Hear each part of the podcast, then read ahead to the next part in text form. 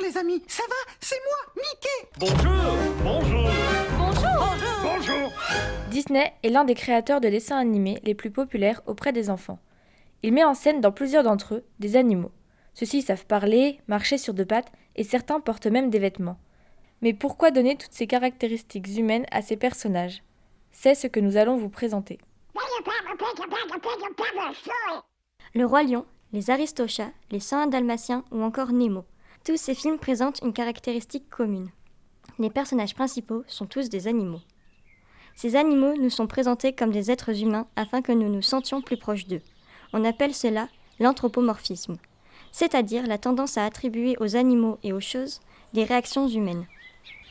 Le fait qu'ils parlent comme nous humanise les animaux aux yeux des enfants et les rend plus mignons. Le problème est que les enfants ne parviendront plus à faire la différence entre fiction et réalité. Ils prendront les animaux pour ce qu'ils ne sont pas. Or, cette vision des animaux est quelque peu réductrice car elle n'est absolument pas représentative de la réalité. Cela prouve que l'homme veut faire le monde à son image et n'hésite pas à mettre de côté, à négliger les caractéristiques naturelles des autres espèces animales. Au final, ces animaux n'ont d'animaux que leur apparence. Cependant, certains films d'animation Disney, tels que Zootopie ou encore Robin des Bois, nous offrent une autre image de l'animal. En effet, ils ne vont pas seulement attribuer des caractéristiques humaines aux animaux, mais vont également représenter la société actuelle en attribuant à un individu un animal qui va insister ou renforcer leur trait de caractère principal, ou bien qui va caricaturer leur fonction publique. Je m'explique. Les représentants de l'État, le maire dans Zootopie et le roi dans Robin des Bois, sont des lions, car le lion est considéré comme le roi des animaux. Les personnages malins sont généralement représentés par des renards, car la ruse est l'une des caractéristiques principales du renard. Les fonctionnaires sont des paresseux, car souvent les individus se plaignent de la lenteur du service. C'est une course contre la montre, alors chaque minute compte.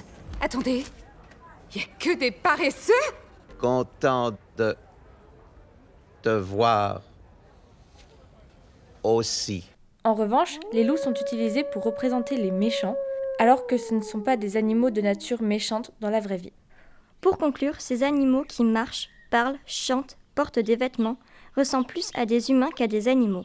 On peut également constater que ces films Disney ont un impact sur les animaux dans notre quotidien. Certains, comme les poissons clowns ou encore les chirurgiens bleus, ont été très convoités à la sortie du film Le Monde de Nemo, et beaucoup ont été pêchés alors que ce sont des espèces en danger. Et n'oublie pas, Il en faut peu pour être heureux, vraiment très peu pour être heureux. Il faut se satisfaire du nécessaire.